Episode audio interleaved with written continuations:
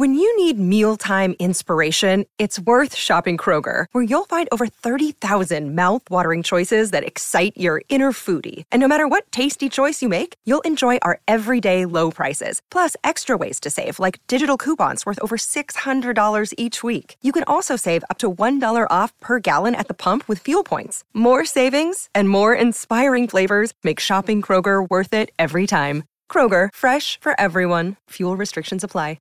Another day is here, and you're ready for it. What to wear? Check. Breakfast, lunch, and dinner? Check. Planning for what's next and how to save for it? That's where Bank of America can help. For your financial to-dos, Bank of America has experts ready to help get you closer to your goals. Get started at one of our local financial centers or 24-7 in our mobile banking app.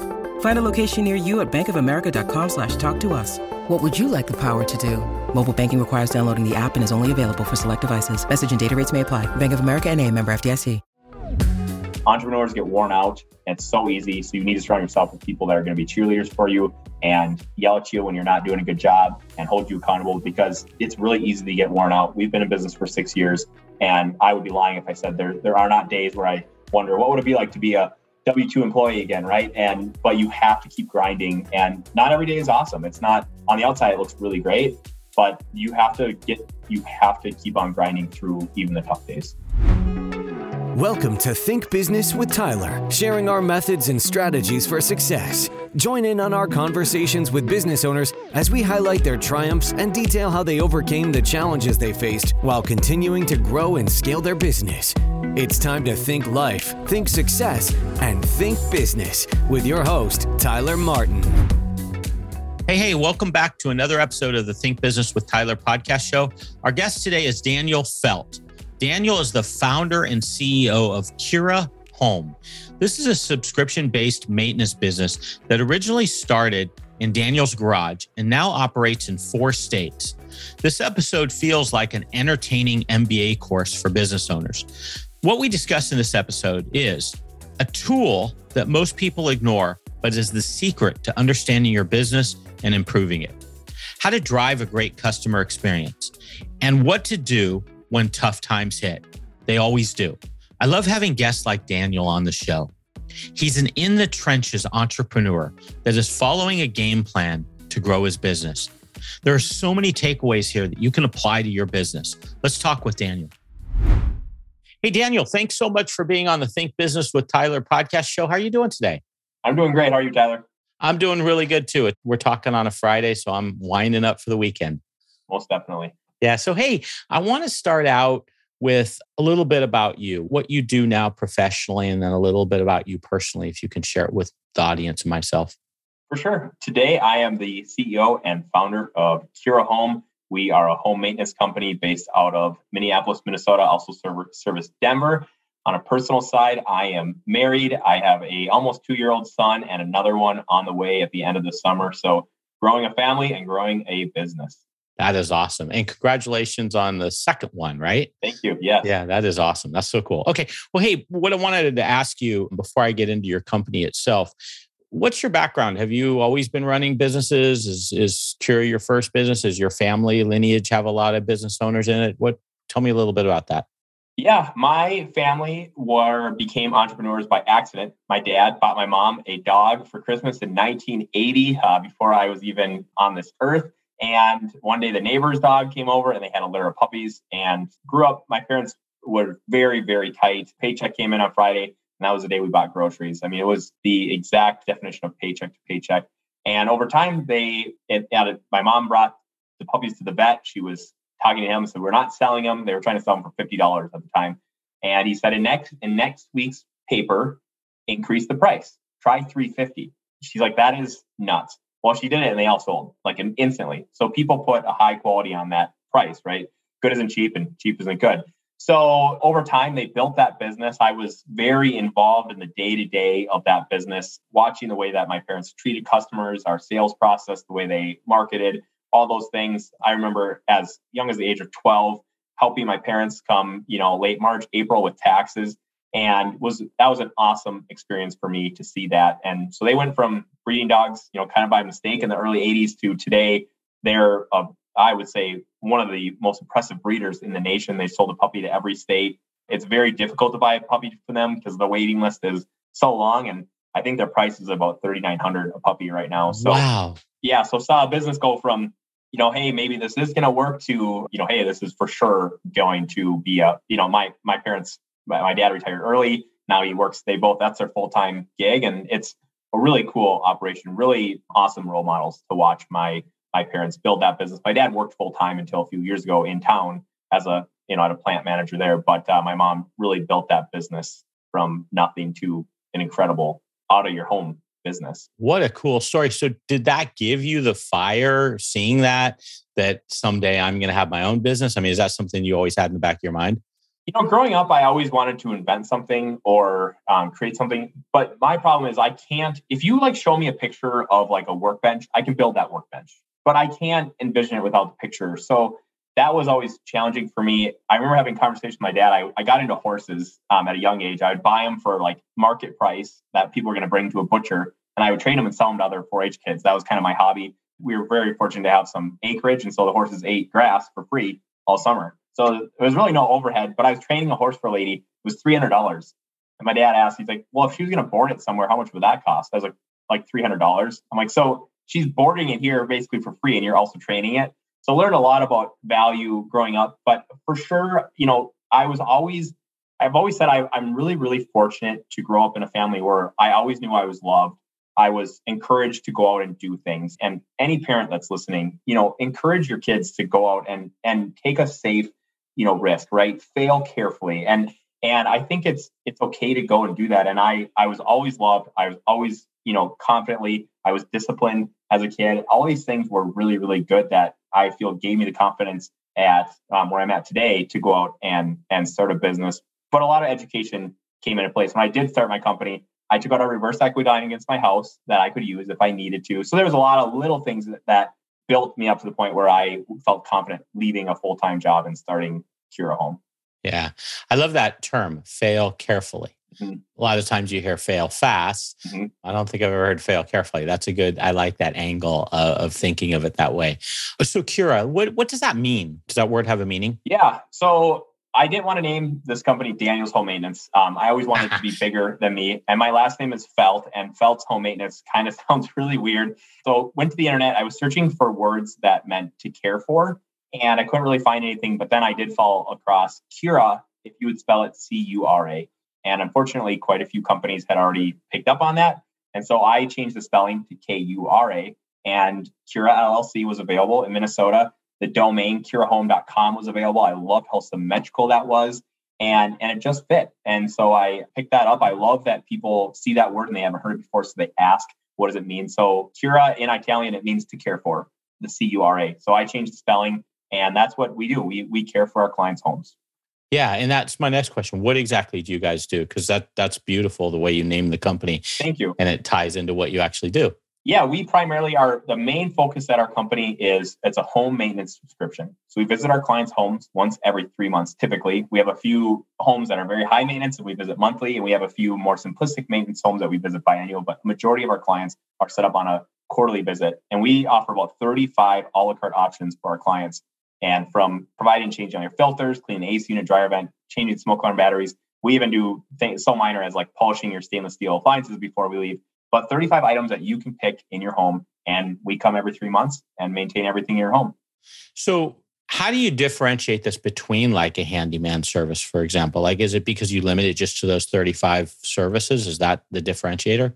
Yep. So you're picking and choosing those items. I think the easiest way to tell people is that we don't carry a hammer or a skill saw in our vans. We're not coming uh-huh. here. We're not the emergency call. We're following all manufacturers' recommendations to maintain the appliances in your home. So building a bench on the way, you know, for your entryway is not a manufacturer recommendation. So they're picking those items on. A, we have a. It looks like a report card for your home, and the items on the left, and there's the column for each quarter, and we check the items that they select on the far left, and then as our technicians come, they check the box as they complete it and take a photo on that form on the further pages down on that document. So it's really it's very specific and we try to really pick items that it's yes or no. Did you change the filter? Yes or no. And that has really created a high level of customer satisfaction for us because it's it's very simple. yes or no, we did or did not take care of that task. Very cool. So I know you're doing well now, but you obviously, like every business, has had some bumps.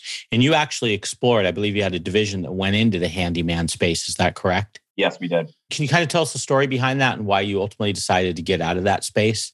Yeah, well, I can summarize it fast and say you can't be everything to everyone.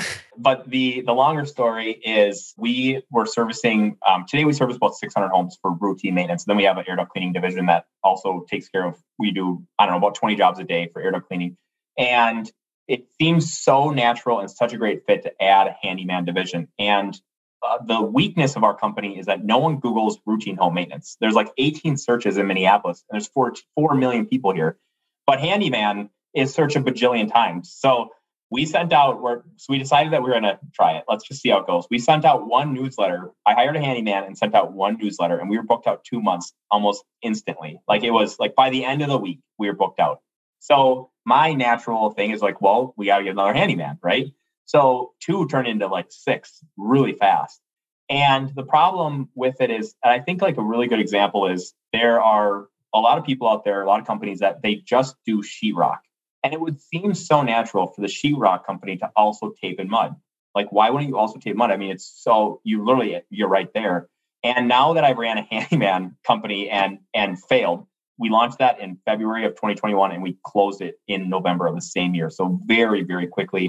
Is that it's so difficult to complete a job to the customer satisfaction in an amount of time that's profitable for a company.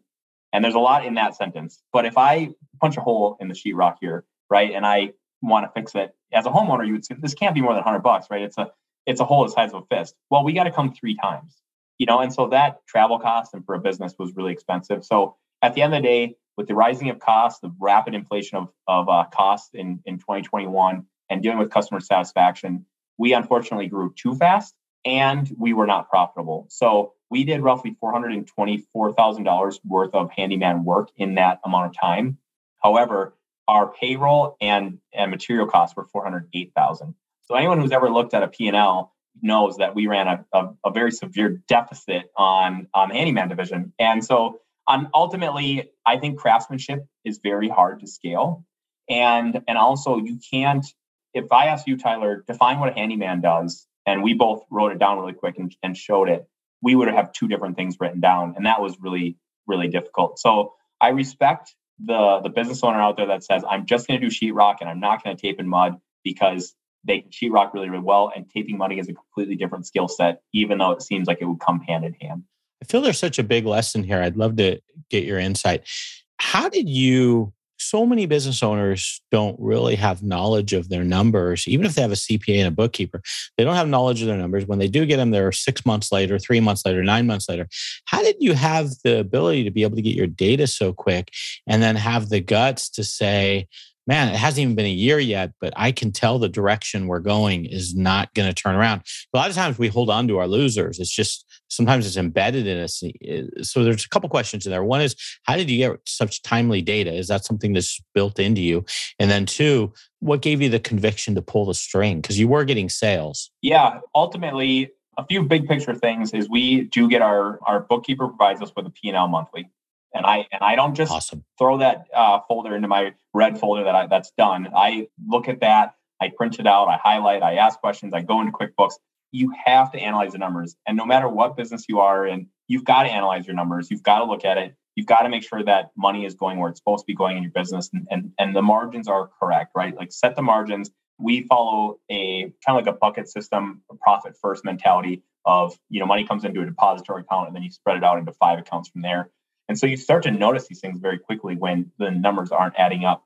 On a very zoomed in method, I got to the point where each day the handyman would come back and they would come to the admin in the office and tell them the numbers. And they they had three numbers. It was how many hours did you clock in for?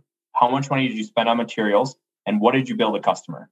And that chart automatically, what had to happen is we had to pull in, if it was eight hours, it had to be that they in eight hours they had to complete at least $748 worth of work and if it was if they surpassed that a green light would flash and if they didn't it would turn red the cell would and there was too many red days. And so we had to get down to a micro level, right? So also you're looking at this and it's like red day, red day, red day, green, red. And it's like you guys 20% of the time were profitable and the and the other four days of the week we're not. This is not this is not going well. And and you you pull your entire team in to that and you show them why and you keep on trying to change things. We tried switching these guys on commission, we tried a day rate, we tried salary. I mean, we when I'm telling you, like we're fixing changing this stuff up crazy. My guy in HR is like, I can't even keep up with how fast you're changing the payroll, you know, because we're just trying to make it work. And at the end of the day, it didn't. So we really got down to the point where we were on a daily basis looking at was today profitable? And that was how deep we dove into that because if you wait till the end of the year, all of a sudden there goes there goes half a million dollars. And you're like, okay, that doesn't that doesn't work out. So you got to focus on your numbers at the bare minimum as a business owner. I would never let my numbers go more than a month without diagnosing them. And we were looking at it on a daily basis. Wow. I'd love to hear you say that. So, in regards to uh, your like secret sauce, I guess I would call it, what do you kind of call your secret sauce? Is it that you know your numbers? Is it that, I mean, what would you attribute to your success? Yeah, I would for sure say that we're extremely focused on the customer experience. Okay. And and what that looks like. And there's so many details that go into it. I'll give you one very small example. And that's that when my guys come and they ring your doorbell or knock on your door, they take about five to six steps backwards just to make you feel feel welcome, right? And and they're always smiling. And I tell my guys, there's an example of a girl that works at my gym, and when I walk in there at 5:15, on I know she works on Tuesdays, she always smiles. The guy who works the rest of the week doesn't. I've never had deep conversations with these people, but for some reason, to me, the girl who works on Tuesdays is so much nicer than the guy who works for the rest of the week. And the only difference is that she smiles. And and so just these little things on the customer experience, the way they're notified, the way you give a bid, the way you confirm the price, all these things, we're really, really hyper focused on what does that customer experience look like. And I would say, I would say that is our secret sauce, but also it's consistency. Entrepreneurs get worn out. It's so easy. So you need to surround yourself with people that are going to be cheerleaders for you and yell at you when you're not doing a good job and hold you accountable because it's really easy to get worn out. We've been in business for six years, and I would be lying if I said there there are not days where I wonder what would it be like to be a W two employee again, right? And but you have to keep grinding, and not every day is awesome. It's not on the outside; it looks really great, but you have to get you have to keep on grinding through even the tough days. Yeah, there's so much wisdom there. So it sounds like you have a process for hiring really good people. I'm gleaning from that. Can, what is your hiring process? What do you, what do you do to bring on quality people? Yeah, uh, for us, we try really hard to word our ads in a way that we're attracting people that are interested in a very customer focused area. We prefer that our someone coming on has no experience, and so that we can train you in on the way that we do things. So with that, even on during the interview, we ask a lot of very specific questions, and and one of them, for example, will be of like, if I were to ask you how you define integrity, how would you define that, right? And everyone has their version of that, but usually it's something along lines of doing what you say you're going to do, right? And then I would ask if one of your friends walked in right now and I said, "Hey, is would you call Jim? Would you say he's a man of integrity?" And would they say yes? And and you know, of course, 99% of the time, everyone says yes. And, and so then you say, I'm looking for a person of integrity. I'm looking for someone who, when they say they're going to do something, they do it. And is that going to be you? If we work together, is that going to be you? And in our code of conduct that they sign, it even says things that we will we will not take shortcuts. We will not skip. We will not check about a task that was not completed, no matter the time of the day or the stress of the job. We will not take shortcuts. And so these the people are committing and and they're they're signing a contract that says I'm going to give you my best, and and that's for the, the customer. So I think it's the way you word your ads and the way you interview people, but also we don't just let things, you know, go on and on and on. If someone's late, you know, we we call them out on it. Hey, what, what's going on? You know, why were you late today? Was there traffic? You know, did you wake up late? Like, what's what's going on in your life? It's and I think just letting people know that you're actually tracking and measuring this. We also have a whiteboard up in our warehouse that some would call it publicly shaming, but it also is publicly faming. If you get an upsell, it's on there. You get you're late, it's on there. You get a callback, it's on there. It's all these measurables and the entire company can see it. And it's it's the pecking order is really intense because they'll stand there and look at that and say, hey, you know, Jacob, why were you, you know, why were you late two days in a row last week? And they're like, well, you guys don't understand, you know, this is this, and all of a sudden, it, it, the problems really kind of fix themselves out because anything you track is is statistically going to improve, and right. so just tracking these things is very very important. Right. So it sounds like if you do have a poor performer, you do have someone that's not going along with the program, do you find that they kind of raise their hand and elect themselves out of the ecosystem, or do you have to encourage them out of the ecosystem? How does that play out usually? Usually, what it takes is is we sit down in my in my office and we have a conversation. And my approach is always there's two sides to every story, and there's there's always something that someone's going through that you don't understand. And so it's asking a bunch of questions. You know, hey, from my standpoint, I've noticed you've been late twice this week. What's going on in your life? And then, you know, explain that, you know, for us, we're trying to run a consistent business. You're wearing the Kura Home brand on your shirt there. How do we provide that high level customer service? It's really difficult when you're when you're late. How can we fix it? And so it's just having those conversations. And sometimes it gets a lot deeper and there's there's an issue that can't be fixed. And it's, hey, unfortunately, I need to write you up for this. And it's it's taking things very seriously, saying, I'm gonna write you up. I want you to sign this document that you and I talked about this, and here's the corrective action that we're gonna take in 15 days or 14 days, whatever it is, in two weeks, we're gonna have a conversation about this and to see if it's been resolved. And if people are late the next day, they usually know that, hey, you know what, you're just not employed here anymore, right? But or they fix it. So it goes from that moment, you're at a T in the road, you got you're they're going left or right. Either they're gonna fix it they're become a better team member or they're gone. So many business owners have a hard time dealing with what you just said you do. It oftentimes it gets very frictional they it kind of becomes passive aggressive they want to say what they want to say but they can't say what they want to say and sometimes they do and sometimes they don't. Do you think part of that success is the fact that you do make it measured and so it takes away the element of it being personal? It's more about doing what needs to be done and if you can do it i love you i want you to be here. If you can't it's not the right fit. Is that what you would attribute to the process? Most definitely. Stick to the facts. Don't say you know hey you're really making me mad because you're late. It's so much easier to say, hey, you know, according to the employee handbook, we we've asked you to be here at 7:15. I've noticed that you're consistently clocking in at 7:25. Therefore, you're you're 10 minutes late. How do we correct this issue? You know, now it's you're not saying like you're you know you're giving me a headache and staying staying cool calm and collective when you walk in you know how i sound on this podcast is how i talk to everyone you know i'm i'm very level headed you can't let your emotions get involved because people are going to come and go. No one cares about your business as much as you do. It's it's your baby, right? And so you have to get get these people to buy in. Why do we care? Why is it why is it important for me to be on time? And for some people, they don't even realize it until you explain it to them. They didn't they didn't grow up the way you did, or they don't value the same things that you do. And some people don't value being on time. And if you tell people, I tell people during an interview, one of the most important things to me is that you show up on time. That's like 50% of your success for the day is just get here on time. If you want to respect me, I would really appreciate that. I'm like, okay, I guess. So when you show up late, you're disrespecting me. And and I'd love to have a mutual respect relationship here.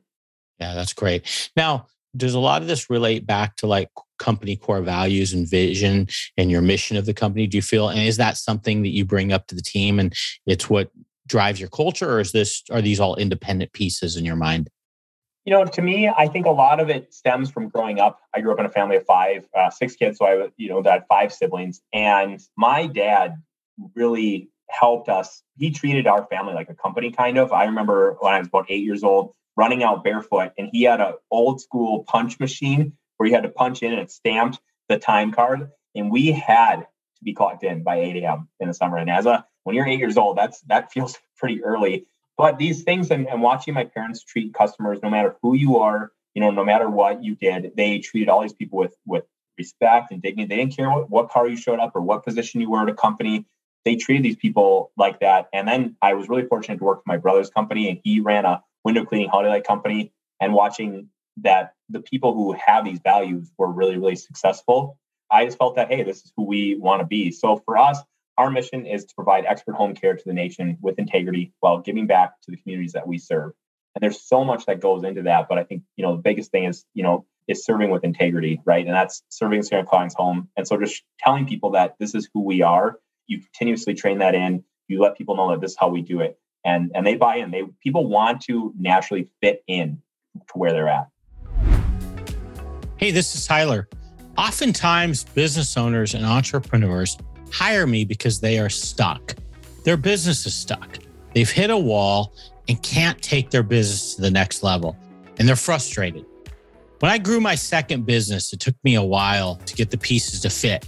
But once they did, the business scaled fast. In fact, it grew to 25 million in annual revenue and ultimately sold for eight figures. So I decided to put together a roadmap for scaling a business. I want to help stuck business owners that want to scale but are having challenges. It's called the Scale in 5 Roadmap, and you can get a copy by doing the following. Text the number 55444 and type the word scale and hit send. A copy of the roadmap will be sent to your inbox.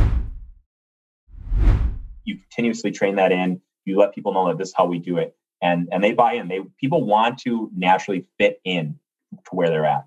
Yeah, that's a great point. One thing I want to ask, last thing on the employee side of things, you do profiling when you hire people too, right? You use a profiling system where they fill mm-hmm. out a test and then they're rated. I'm assuming you find that somewhat accurate if, if you continue to do it. Do you think feel like it's a good read on people and does it improve your your accuracy of hires? You know, when it comes to hiring technicians, what I have found is that it's really great to have a large variety because different people excel at different things. With that, I, I'm not an expert at DISC, but what I have found is, is it, it makes it a lot easier to work with people when you know the things that motivate or demotivate them. So getting to know them on that level, on that personality trait is really great. For technicians, one of the, the parts, especially when we're when we're rapidly hiring, because then we'll just have a to save time, we'll we'll invite five or six or seven people in at a time just filling that out is part of the the process to see how fast you fill it out. Are you are you taking this seriously? Is this because I've actually had people where they they stand up, they go, I'm not I'm not doing any of this, and they walk out. Okay, you're not a systems and process guy, right? Like, you know, I'll see you later.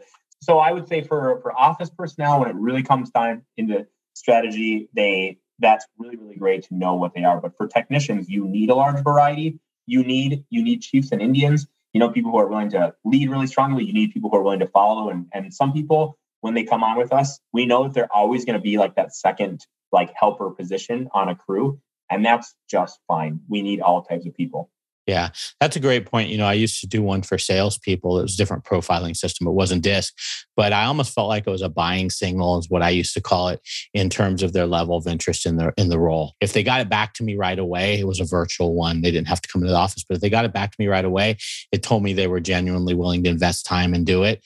And and that usually worked out. It usually was ended up being someone good if they were really responsive. So it sounds like you kind of use it the same way. Now you brought up a phrase you said processes and systems. It sounds like your company is really driven by processes and systems. Can you take me through a couple that you think are really foundational to your your company and what makes you guys more efficient?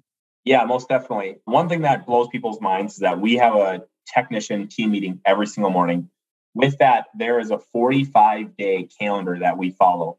And if I told you that, hey, every 45 days, we're going to relearn how to clean refrigerator coils, you'd probably say, there's no way that I am going to learn this. But I promise you, when you go through that training manual and it's telling you what, why, when, how, and commonly asked questions or conversational conversations to have with the customer, you forget those things after 45 days. So we're going through each process. I mean, we have 35 items that we maintain, and every morning we go through that with the technicians. We have a little TV in our in our training room, and we pull it up that training document. So everything that we do if we ever made a mistake, it goes in that document, right? Have we pulled out a refrigerator and scratched the floor? You bet. Now in the training document, and every 45 days, the entire company is trained on this is how we this is the proper way to clean a refrigerator coil, and here's how to not make a mistake. So that has really been beneficial. That's been the largest thing for us is having that training thing. Another thing that we do is we use a software that automatically follows up with customers that helped us increase our close rate from 23% up to 43% by automatically following up. And then it sends a, it'll send a text message or a, an email, a pre-recorded voicemail. And then after about four days, it dings our client care coordinators to send another phone call. And just just that alone increased our close rate. We didn't change our script or anything like that, but just pinging the customer a few more times automatically really, really helped our business. Yeah, it blows my mind when you drive your business around processes and systems, how much you can actually improve the results. It gets you out of the business.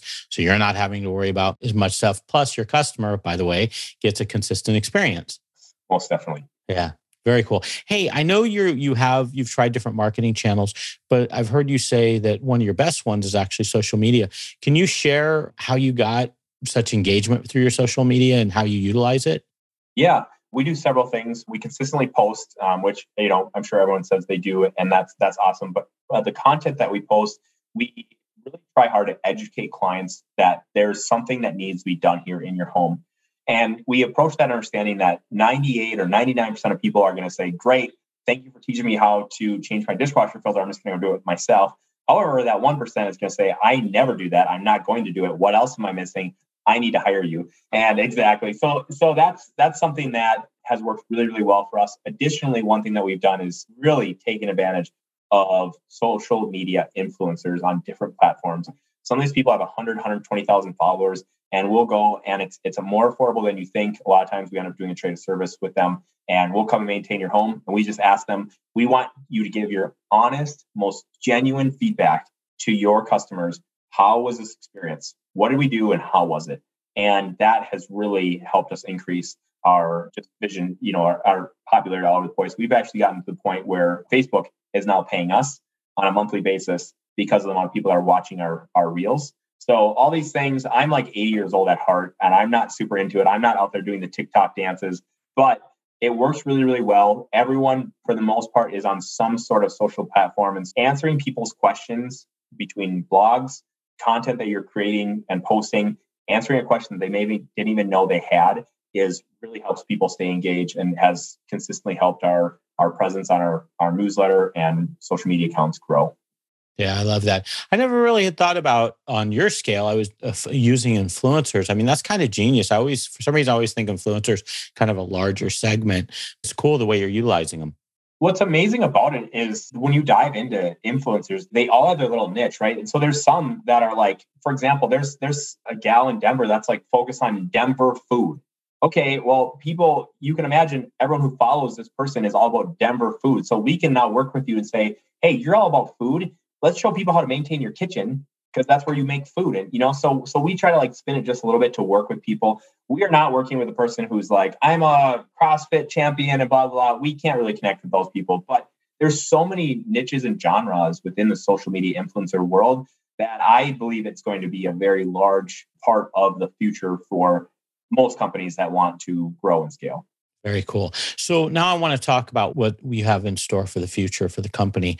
I believe you're you're getting into franchising. What's driving you to want to go into franchising? What's your dream here?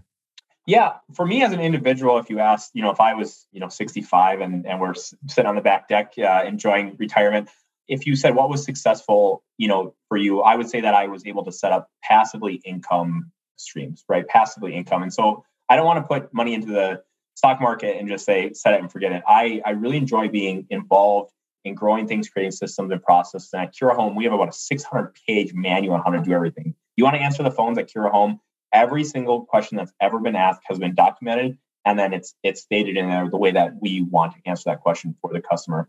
So we've actually tried to open different locations. Um, currently, we operate in Minneapolis and Denver. We've had other locations up open. However, when you don't have someone that has skin in the game and boots on the ground, it is very, very challenging to manage that like a technician from a thousand miles away. And I'm sure that someone else could do it a lot better than than I can. But for me, I'm only willing to and, and able to put so much time into, you know, there's only so much time in the day. So for the fact that I believe we have systems and processes and a recurring revenue model in place, we've also received inquiries from all over the country, people wanting to buy into our system.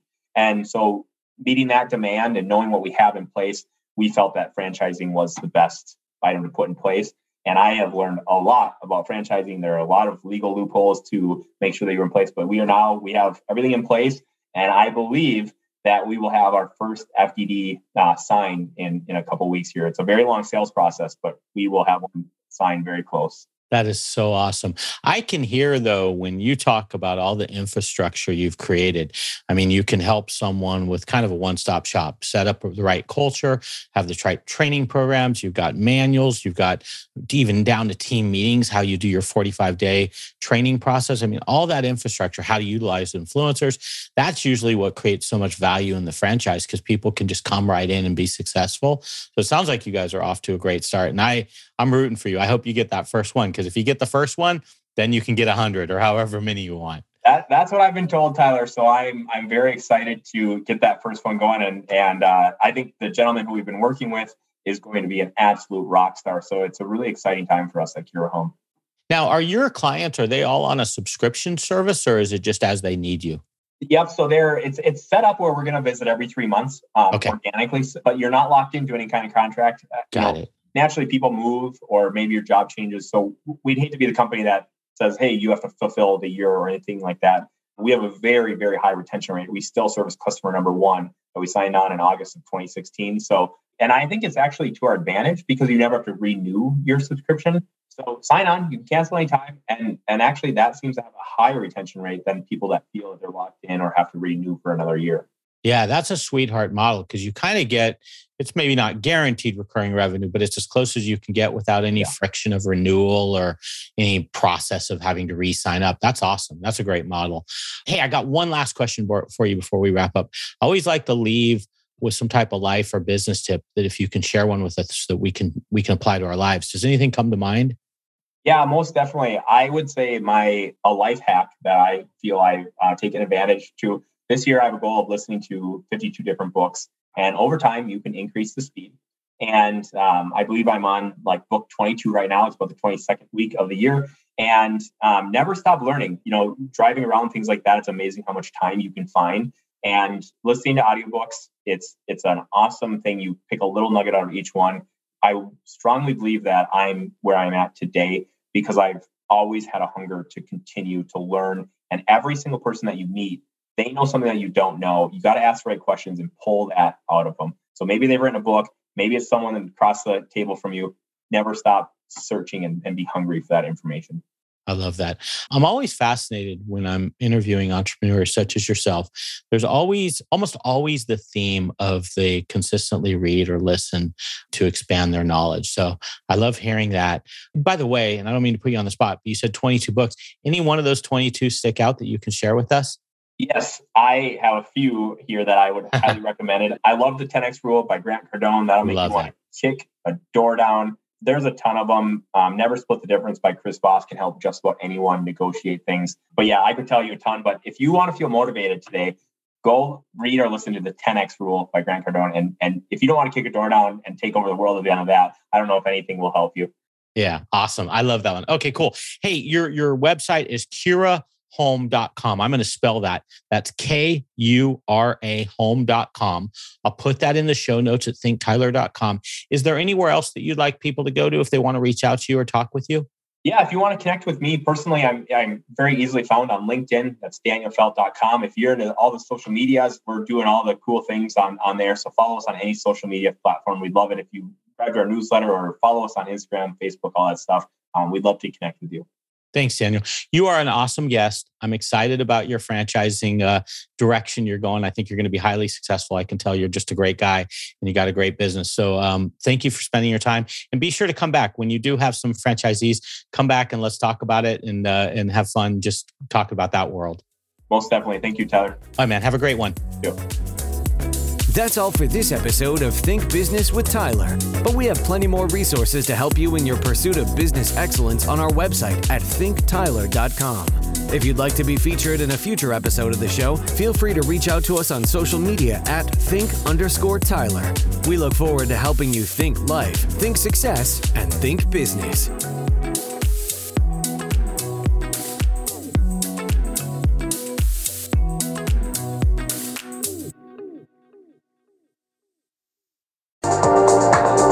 Sarah Talk Solutions. Ladies and gentlemen, you've tuned into a bit of a different type of show.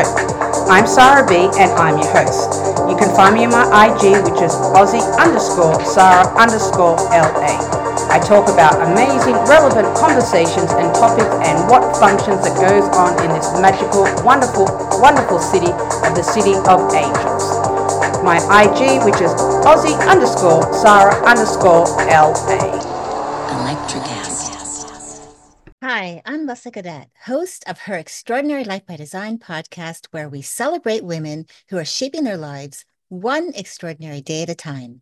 I speak with women from all over the world about what they do and how they are passionately pursuing their dreams and creating meaningful impacts on their communities. So come join us and learn about all there is to learn about these extraordinary women. Electricast.